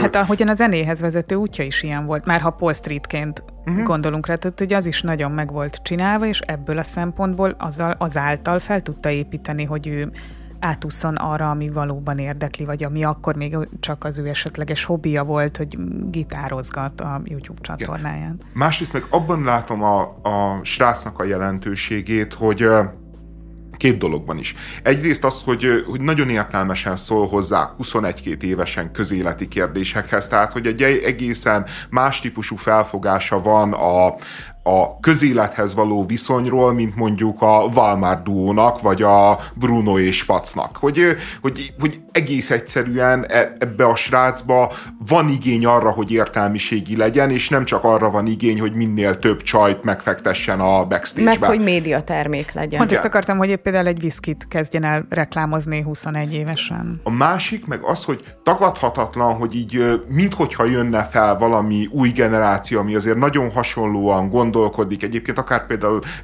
a, a, az értelmiségi szerepről, vagy a popstar szerepről, mint az Azaria, tehát amiket te is mondtál, a Krúbi, a Jude Law, a nem tudom én, jó párat lehet mondani, de én még az Azariában azt is látom, hogy, hogy minthogyha ő mellőle már most kezdenek kiszakadni, vagy felszakadni tehetségek, tehát, hogy akár a Young Fly is, akár én tudom, hogy te utálod a Dest, de, de én a Dest a magyar popzene csokiának tartom, tehát, hogy aki a YouTube YouTube-on a csoki, az a Dash a, a magyar popzenébe, hogy egy ilyen iszonyatosan szerethető, iszonyatosan kedves figura, aki egész egyszerűen jó ránézni, és az van, hogy az utó, és, és ezt tudta egy évvel ezelőtt is, de az utóbbi hetekben, hónapokban már mint előadó is azt érzem, hogy, hogy szintet ugrott, és, és, és ott, ott van tényleg teljes joggal az Azaria mellett, mert egész egyszerűen valami Sőt, olyan, olyan flóval tolja, amit, ami, ami, ami nincsen, meg nem volt előtte. Én annyira bíztam, hogy és ebből a gondolatból mi, tök jól át tudsz kötni. Átkötünk majd, de egy csak egy gondolat erejéig, hogy mi a problémám a dessel. Nekem nem emberileg van vele problémám, hanem az a, az arhetipus, amit őt képvisel, ami igen, azt nagyon nehezen tudom összeegyeztetni az Azariának a karakterével. Tehát az Azariában, hogy te is elmondtad, látom ezt a törekvést arra, hogy legyen véleményem a világról, egy ilyen értelmiségi karaktert formál meg, vagy ő ilyen teljesen mindegy, hogy hogyan fogalmazzuk meg. És a Desen ezt ennek a, az inverzét látom, abszolút az ellenkezőjét. Az az elképzelésem, hogy, hogy de ez nem tök jó? Nem tudom, a, tehát mindjárt... Nem el... erre gondolt szerintem, az András, hogy a proli, világnak, a proli világnak egy hihetetlen jó lenyomata a Dash, és, és szerintem az Azaria érezte azt, hogy, hogy kell mellé az ő finomkodása, az ő művészkedése, az ő túlintellektualizálása mellé kell valakit hoznia a mély rétegekből, és, és ezért jó választás szerintem a Dash. Tehát, hogy egyébként ennyiben nem hasonlít a csokira se. Tehát, hogy a, hogy a cso, tehát, Ezt akartam a, a, mondani, a Dash, hogy szerintem vérig sértetted a, a, a Dash az egy, az egy proli csoki. Tehát, hogy, hogy nyilván, nyilván ilyen értelemben tök mások, csak egész egyszerűen karakterükre ugyanaz az a két figura, hogy, hogy valami olyan, olyan emberek, akikre így ránézel, és így már mosolyogsz, és így, és így tudod, hogy ezek ilyen szimpi arcok. Lehetséges, csak azért azt szoktuk meg egyelőre a popiparban, hogy azért hasonló karakterek vonzák egymást, azért Majka Curtis, világos, nem ugyanaz a, a karakter teljes hát, mértékben, mértékben a, hasonló. ez az, hogy értjük ezt, említetted a volmáros rácokat, tehát ugyanaz a hasonló karakter, ilyen jóképű, de kellően súlytalan kis szép fiúk, ott eldalolásznak, értjük azt, hogy, hogy az ilyen hasonlóak vonzák egymást, és én nem akarom azt mondani, hogy ez, ez egy probléma, hogy a, az Azaria egy olyan karakter talált maga mellé, aki, aki más, mint ő, csak nekem most nagyon egyszerűen fogok fogalmazni, túlsútyoldás. Hm. És most remélem elmondod, a, a, amit küldtél nekünk TikTokon, kérlek. Ja, te nagyon kiakadtál rajta, de szerintem annyira aranyos. Tudni kell, hogy a Dashnek az utóbbi időben a koncertjein megjelent mini Dash. És azt kell elképzelni, hogy van egy törpe, akit úgy öltözik, mint a Dash és ott táncol velem, mint hogyha, mint hogyha ő is előadó lenne, és a ö, koncertnek, amit én láttam egy adott pontján... Ez a parkos koncert volt, igen. Igen, me- megtörtént az, hogy a ö, minidást azt berakták egy műanyag csónakba, és a műanyag csónakot így elkezdték a kö- közönségen járatni. A szegény minidás ott, ö, ott ö, hát ö, pró- próbált egyensúlyt tartani. szórt közben. Igen, meg ajándékokat szórt, de, de hát természetesen eljött a pillanat, amikor szegény mini Dash leesett a csónakról, és akkor a Dash a színpadról mondta, hogy aj, hát ne, csak eddig bírta.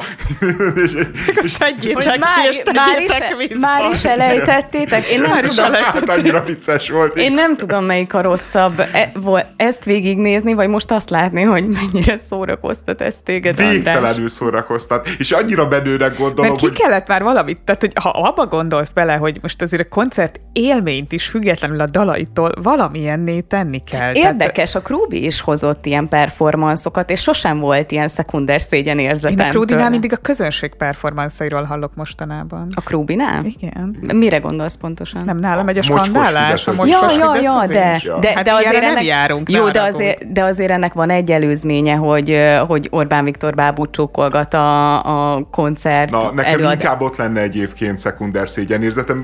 Igen, az, szerintem az igen. is belefér, de, de az a helyzet, hogy a egy minides törpe, egy trollkodás, igen, egy törpével. Egy törpe az egy annyira menő dolog, hogy van egy törpé. Tehát, hogy melyik magyar popstárnak volt saját törpéje, semmelyiknek nem volt. Volt, és, Austin és Powersnek, és, vagyis, hogy Dr. Genyának. Dr. Genyának volt. És nyilván egyébként meg lehet közelíteni onnét, mert szerintem te onnét közelíted meg, hogy itt, itt van egy emberjogi kérdés a háttérben, hogy, hogy, a, hogy a törpe méltósága. Ami, ami... Még csak nem is innen. A, az, hogy mit gondolunk kultúrának, és mit, mi fér bele egy koncertbe. Tehát még, még csak eszembe sem... A törpe nem fér bele a koncertbe? Húha, Bianca, mi bajod a törpékkel? Várjál, most itt egy tör... igen, igen. Az, hogy csinálok magamból egy, egy picike mást, és őt szörföztetem a, a, a közönségen, és hogyha elejtik, akkor le a közönséget, hogy jaj, hát nem vigyáztatok rá eléggé, szedjétek már össze, ez a problémám. Hát de, mi, de mi probléma?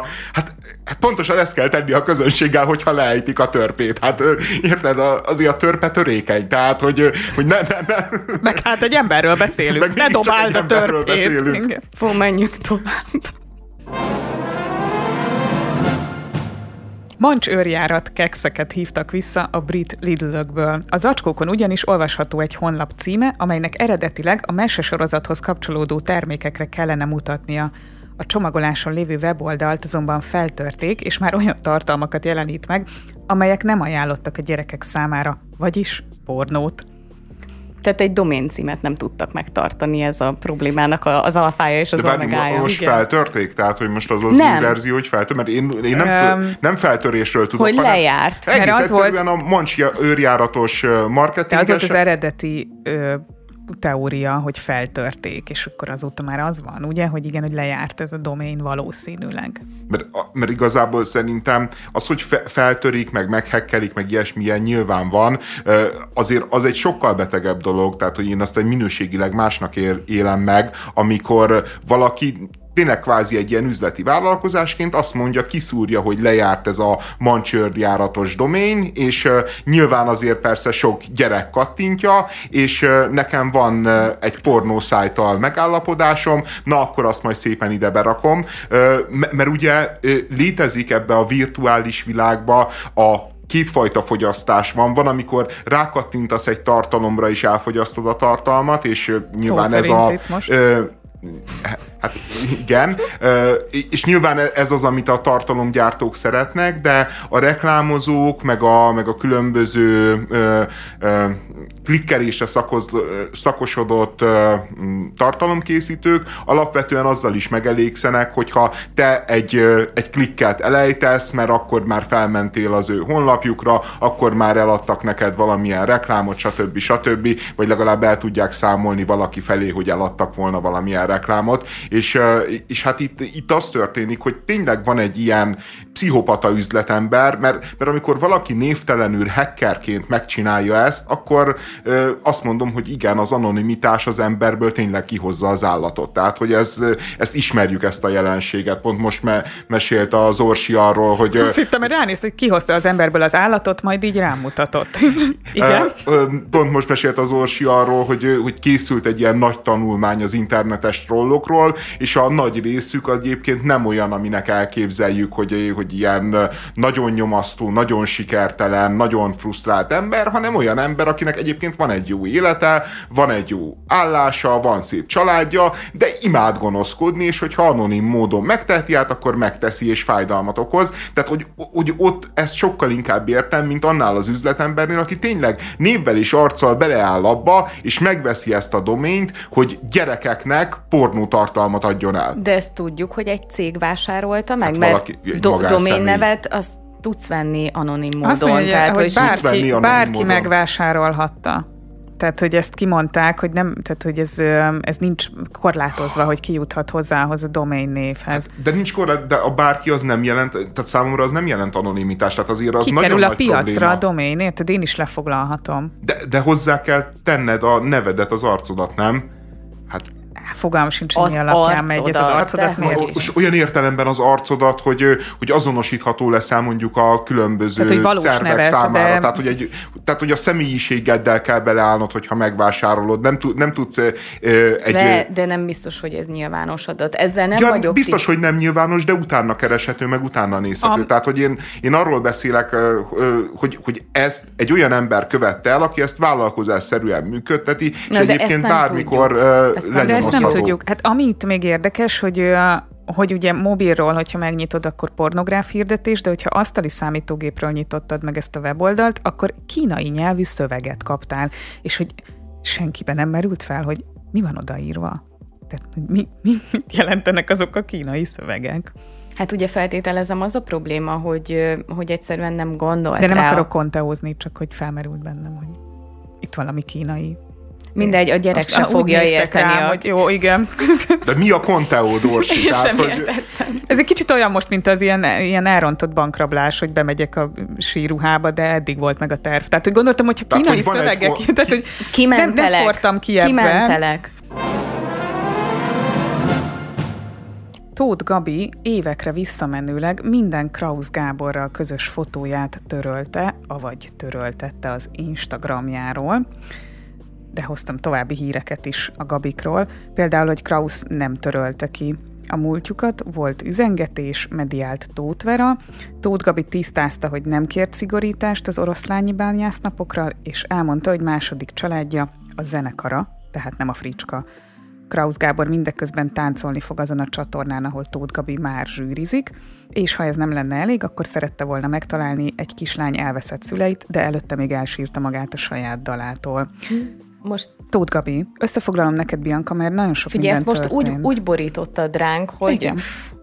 És még az is van, hogy a Szentendrei házra felvett hitelről megtudtuk, hogy ahogyan a ház is, az az énekesnő. De ez így van. reflektálhatatlan, tehát amit most... Mert, most mert nem tudok egyet kiemelni, tehát annyi minden történt, válasszatok. Bár Iankával beszélgettünk erről a végképp eltörölni a múltat Én a képtörlést választanám, mert az egy egyen legalább túlmutatható út, Gabin úgy gondolom, hogy ez egy, ez egy érdekes jelenség, amiről talán érdemes beszélni. Ugye ott kezdődött a történet, hogy ők kikövették egymást, tehát mm-hmm. ez volt a nulladik kilométerkő, és akkor onnan jött, hogy nem is tudom mi talán, hétfőn, kedden vettük észre, és a, tegnap megtaláltam a 168 órás cikket is ezzel kapcsolatban, tehát született egy cikk azzal kapcsolatban, hogy Tóth Gabi törölte a közös fotókat. Ó, már nagyon sok. Tényleg? Igen. Fú, én csak egyet láttam. Na, mindegy. De nem követted ezt a szágát. Figyelj, nem, nem az, hogy nem követem, én szerintem így is bőven elég jut el hozzám, hogy szándékosan nem megyek ezeknek a dolgoknak utána, úgyhogy maradjunk ennyiben. Ö, én tök sokat gondolkoztam ezen, hogy kitörölni a régi képeket a régi pároddal.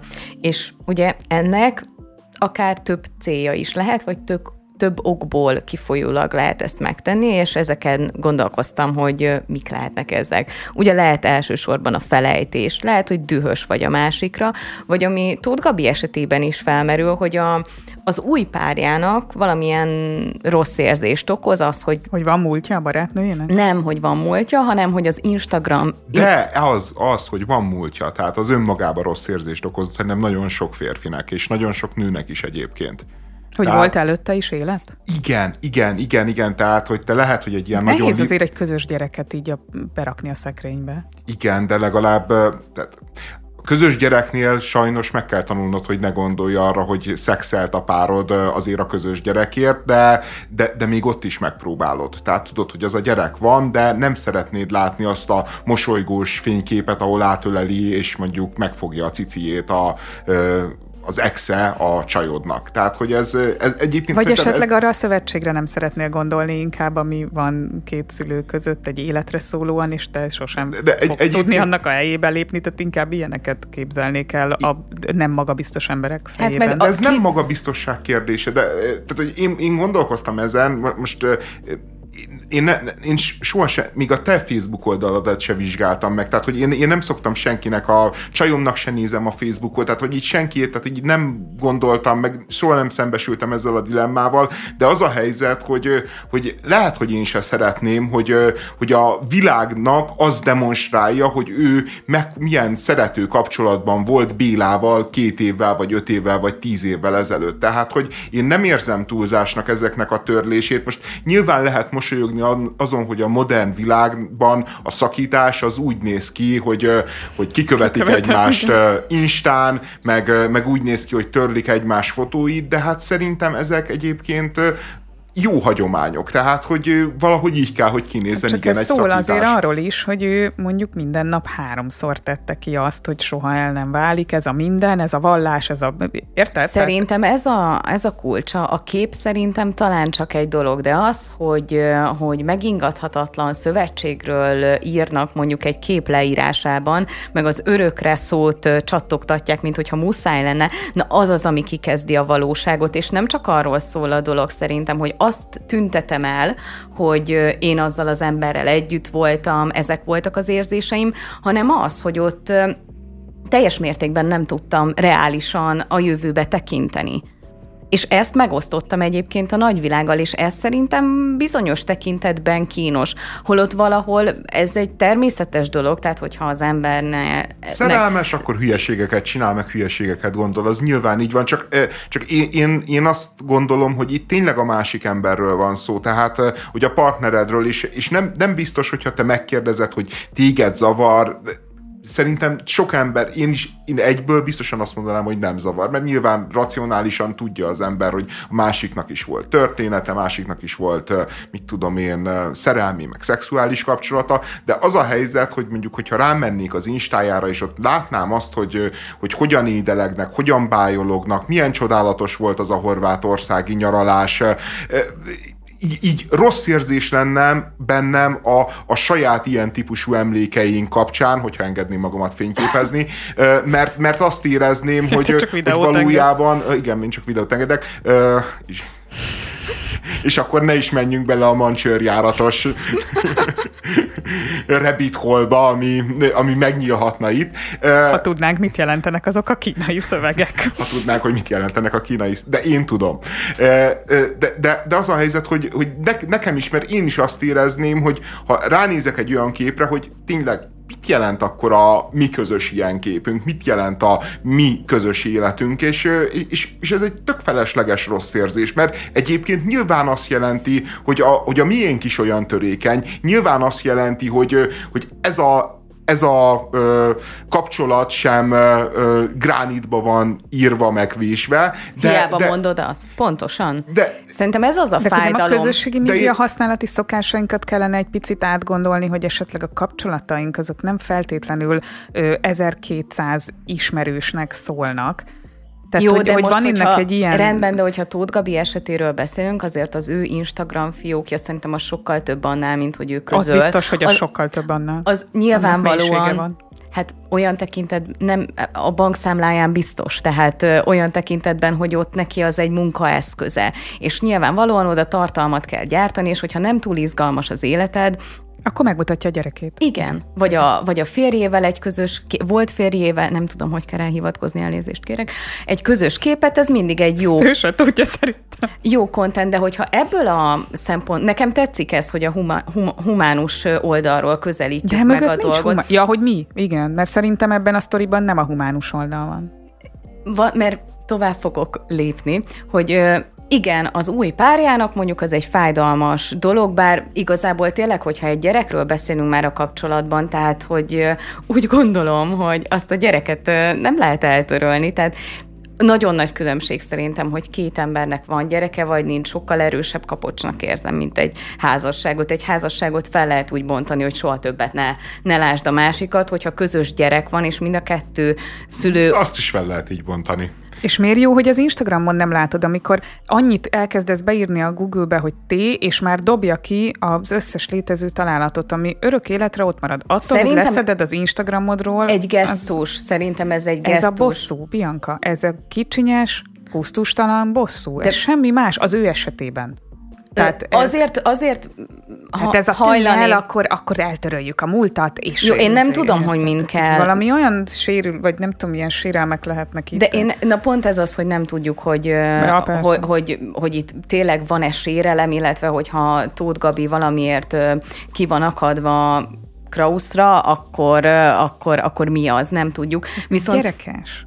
Viszont van egy másik dolog, ami szerintem talán még sokkal bántóbb minden foglalkozni a régi Instagram képekkel, hogy ilyen rövid idő után ö, közös képeket osztani meg az új pároddal. Tehát ez egy másik szempont, nyilvánvalóan ez a másik felet érinti, de szerintem az egy, az egy sokkal direktebb ö, ö, cselekedet, mint az, hogy mondjuk nem törlöd ki, és ott hagyod, mert azt mondod, hogy nem tudom, hagysz neki időt, vagy azt mondod, mondjuk hogy ez a múltam. A, most a Varga Judit jutott eszembe, aki bejelentették a vállásukat, és egy-két hétre rá az akkor még talán nem is volt férje, kiposztolta az új barátnőjével de azt, itt hogy is ő a... a mindene, akire egész élet, valami dalszöveg volt, csak már nem emlékszem, de valamilyen neoton korabeli slágerből, hogy az például szerintem ilyen tök megalázó dolog, most függetlenül attól, Forgatod a kést a másikban. Jaj, ne, ne, ne, ne, ne, ne, azért, azért ne, hagyjuk, tehát, hogy kirúgta a Varga Judit a Jaj, ne, de most vonatkoztassunk aki... már el tőle Szerintem is, mert nem ismerem tök, De egy, ki, kirúgnak valakit, és,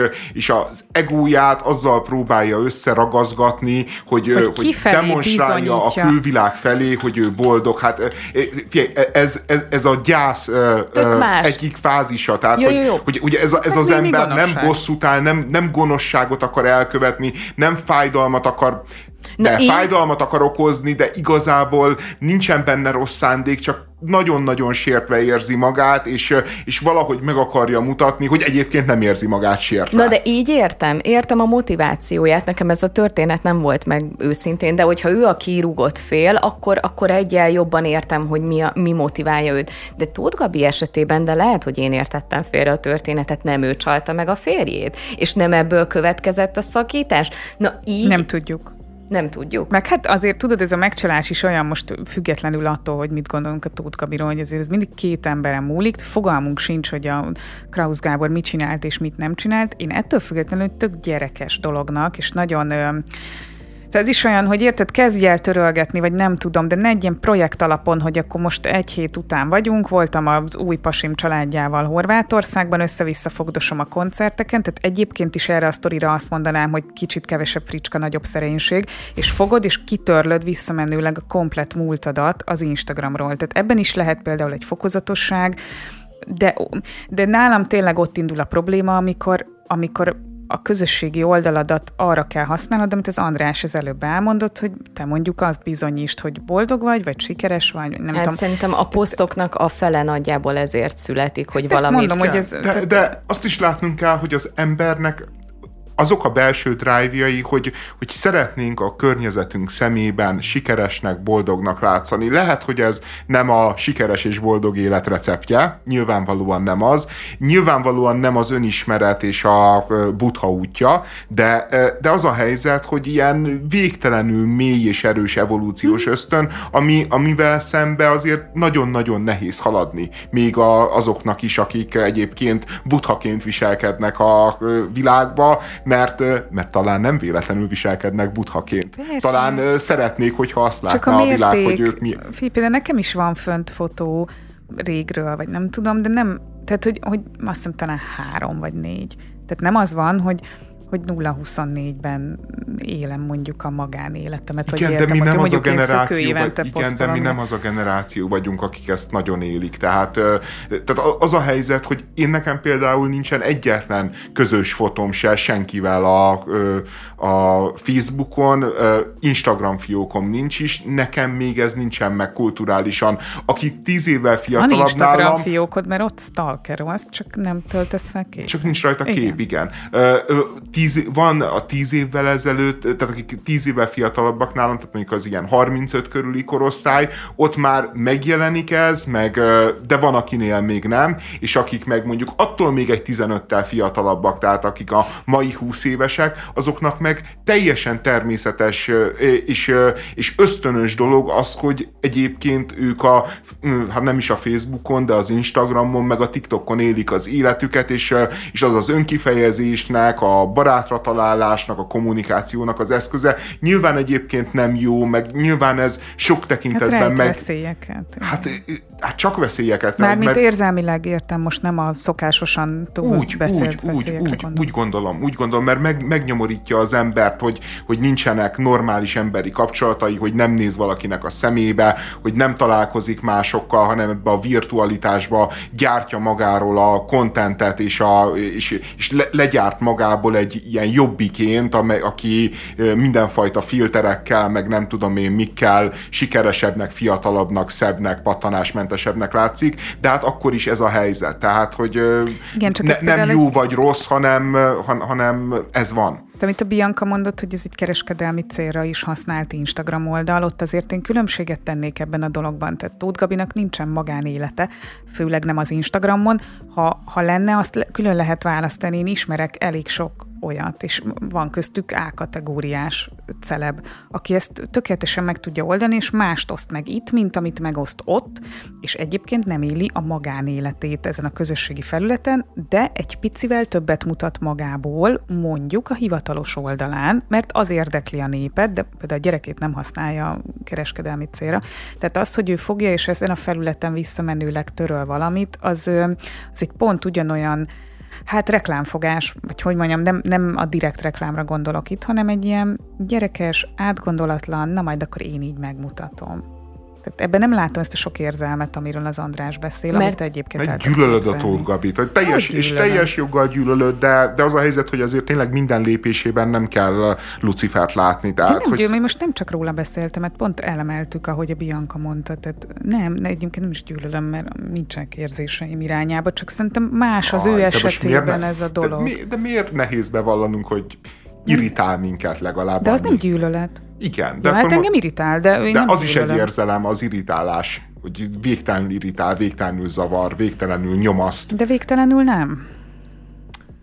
Csak egy kicsit. Csak egy kicsit, igen. Viszont olyan tekintetben szerintem András lehet, hogy inkább a, a nem celebekről beszélt, amikor ugye ez a, amikor arról volt szó, hogy a nála 15 évvel fiatalabbak, vagy 20 évvel fiatalabbak ugye rutinszerűen töltik fel ezeket a közös képeket, vagy bármilyen mm. momentuma legyen az életének. Azért azt ne felejtsük el, hogy világos, hogy Tóth Gabi esetében ott egy, ott egy reklám eszközről van szó, mint az Instagram profilja, de a fiatalok viszont ezt másolják, hiába ott nincsen annak reklámértéke Na a és amikor esetben. azt mondjuk, hogy irritál, akkor ezért. Tehát engem az egyetlen dolog, ami miatt ez a nő nálam kiveri a biztosítékot, az az, hogy rémesen kártékonynak gondolom a tevékenységét. Például az ilyet, hogy kitörli a múltját. Az Airbnb közölte, hogy kénytelen volt leállítani egyes foglalások elfogadását New Yorkban, miután hatályba léptek a városban a rövidtávú bérlésre vonatkozó új szabályok. Igen, bennem, bennem az mindig egy ilyen hihetetlenül nagy dilemma, hogy én, én alapvetően a, azt hiszem, hogy a kapitalizmus és a piac sok mindent nagyon-nagyon jól tud elrendezni, és általában igaz az, hogy, hogy a, a piaci versenyt, meg a piaci folyamatokat nem nagyon szabad ellehetetleníteni. Nyilván vannak olyan környezetvédelmi, meg, meg szociális, társadalmi szempontok, ahol közbe kell avatkozni az Ez államnak. De, de vannak? Szerintem vannak, persze. De, de általában én azt mondom, hogy a főszabály legyen az, hogy, hogy, hogy engedjük, hogy a minden a maga maga törvényszerűsége és kapitalista logikája mentén menjen, és hogyha nagy károkat okoz, akkor viszont, vagy feltételezzük, hogy nagy károkat okoznak, akkor áll, állítsa meg az állam, és viszont ott legyen kemény szabályozó, és, és mondja azt, hogy itt eddig és ne tovább. És az Airbnb az valahogy nekem mindig ez a szürke zóna, hogy egyrészt azt gondolom, hogy, hogy, hogy a, a turizmusnak a pörgése, az ember saját lakásának, magántulajdonnak, akár egy ilyen típusú használata, valahol hosszú távon mindenkinek jó, mert, mert jön a turista, az költ egy csomó pénzt, abból munkahelyek lesznek, a munkahelyekből lakások lesznek, és, és pörög a gazdaság, és, és valójában hosszú távon mindenki happy. Miközben ugye van egy nagyon erős narratíva arról, amelyik azt mondja, hogy, hogy ez az Airbnb-ztetés és az, hogy a lakásokat ilyen célra használja ja, a, mondjuk egy adott társadalom, vagy egy adott város, az olyan szintű szociális problémákat okoz az elszálló lakásárakkal, a belvárosból kiszoruló őshonos lakossággal, hogy ezt meg kell állítani. És, és nekem... Bocsánat, csak a belvárosi őshonosokon. Ja, Hát de azok őshonos, igen. Ö, és őslakosok. Ö, hát már nem az indiánok az őslakosok, hanem a hetedik kerületi nyugdíjasok, igen. Ebbe, ebbe, ebbe van, van, ennek van egy bája, de hát a tény az tény. És, és, és nekem tehát, hogy ez a, ez a két érvrendszer, ez így bennem is küzdött, és igazából máig nem tudok a kettő mellett dönteni, mert mind a kettőnek érzem az alapvető igazságát, meg mind a kettőnek érzem az alapvető logikáját. Ezért nehéz egyébként a, a politika, meg, meg a közélet, mert, mert nyilvánvalóan van két álláspont, ami mind a kettő racionális, mind a kettő egyik se inhumánus, mind, mind a kettő akár működhet, és, és ami most elbizonytalanít ebbe a hírbe, hogy hogy New York az amerikai Egyesült Államok meg a kapitalizmusnak talán az egyik ilyen legfontosabb fóruma, hogy ebben a városban születik egy ilyen döntés, hogy, hogy nemet mondanak az Airbnb-re, hogy azt mondják, hogy az a hosszú távú nyereség, ami a gazdaság, a turizmus pörgetésével, stb. stb. jön, az egész egyszerűen nem áll arányban azokkal a ö, ö, társadalmi externáliákkal, amik, amiket ez okoz. És, és, és az a helyzet, hogyha New Yorkban így gondolkodnak erről, és egyébként már Berlinben így gondolkodtak erről, csak, a, csak Berlinben egy csomó kommunista van, meg egy csomó zöld, tehát hogy azokat nem tudtam komolyan venni, de ha már New Yorkban így, tényleg így van, Komoly, figyelj! Én elhiszem, elhiszem. Egy, egy pillanatig nem kételkedem ja, benne, hogy ezt így gondolom. Ja, ja, tény, de tényleg.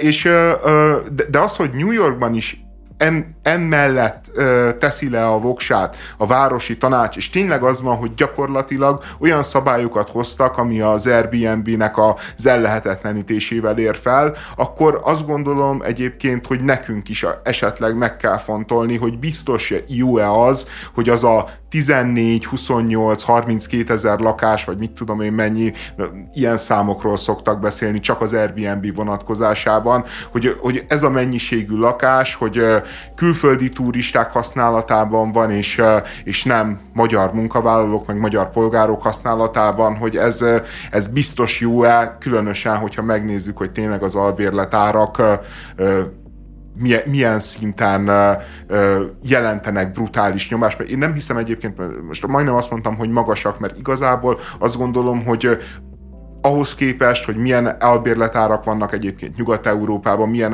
albérletárak vannak a környékünkön, nem magasak az albérletárak, de a fizetések viszont tényleg annyira alacsonyak, hogy, hogy ezekhez a fizetésekhez képest viszont nyomasztóan alacsonyak. Viszont de nem ezek, nézheted önmagában. Viszont igen, igen, de az a baj, hogy a fizetések meg miért alacsonyak? Azért alacsonyak, mert, mert mind, nem a kapitalista logika mellett működik ez az ország, hanem, hanem mindig valami másfajta ö, okos ö, okosság mentén, és és most biztos az, hogy a kapitalista logika újabb felülírásával tudunk majd jobb hát állapotokat teremteni? ebben hát. az országban inkább hagyománya van annak, hogy saját tulajdonban van a lakásod, mint mondjuk pont New Yorkban, ahol egyébként is mindenki bérel, csak ugye az nem mindegy, hogy ezt rövid távra vagy hosszú távra teszettetők. A megkötést is itt ö, kezdik el, illetve hát értem szerint egy más népsűrűségű városról beszélünk, mint Budapest, ahol, vagy Magyarország akár, de ahol szerintem az elsődleges szempont az lenne, hogy ha van is Airbnb, tehát nézzük meg, hogy ez hova vezet, vagy milyen méréseket generál, a korrektül működtetett Airbnb.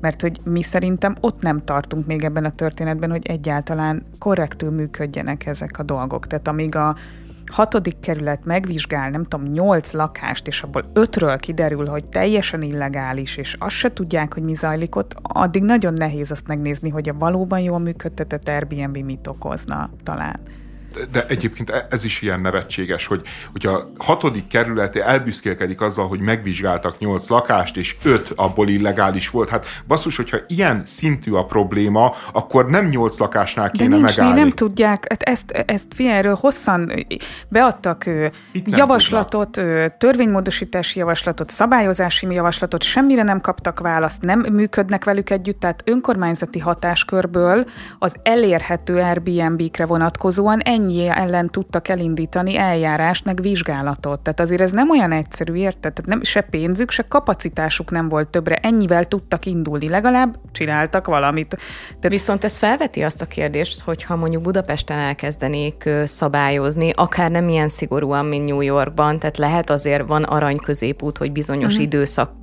blokkokban lehet, ö, tehát nem, nem feltétlenül csak ez az egy út van, hogy akkor gyakorlatilag teljesen letiltjuk a 30 napnál rövidebb foglalásokat, ahogy New Yorkban tették, hanem van, vannak más utak, de ez meg egy másik kérdést vet fel, amit itt felhoztál, hogy ha ennyire szabályozatlanul működnek, akkor már, már így is, tehát hogy technikailag Látod? most, Igen, ez az, most ez az lenne a feladat, hogyha jól értem, hogy jelents be, hogy abban a lakásban ilyen tevékenység Illetve a társasházi engedélyeztetés. Tehát például a mi házunkban is van két Airbnb, mi megtaláltuk egy ilyen oldalon, semmilyen jegyzőkönyv és semmilyen közgyűlésen nem szerepelt az, Na, hogy akkor erről...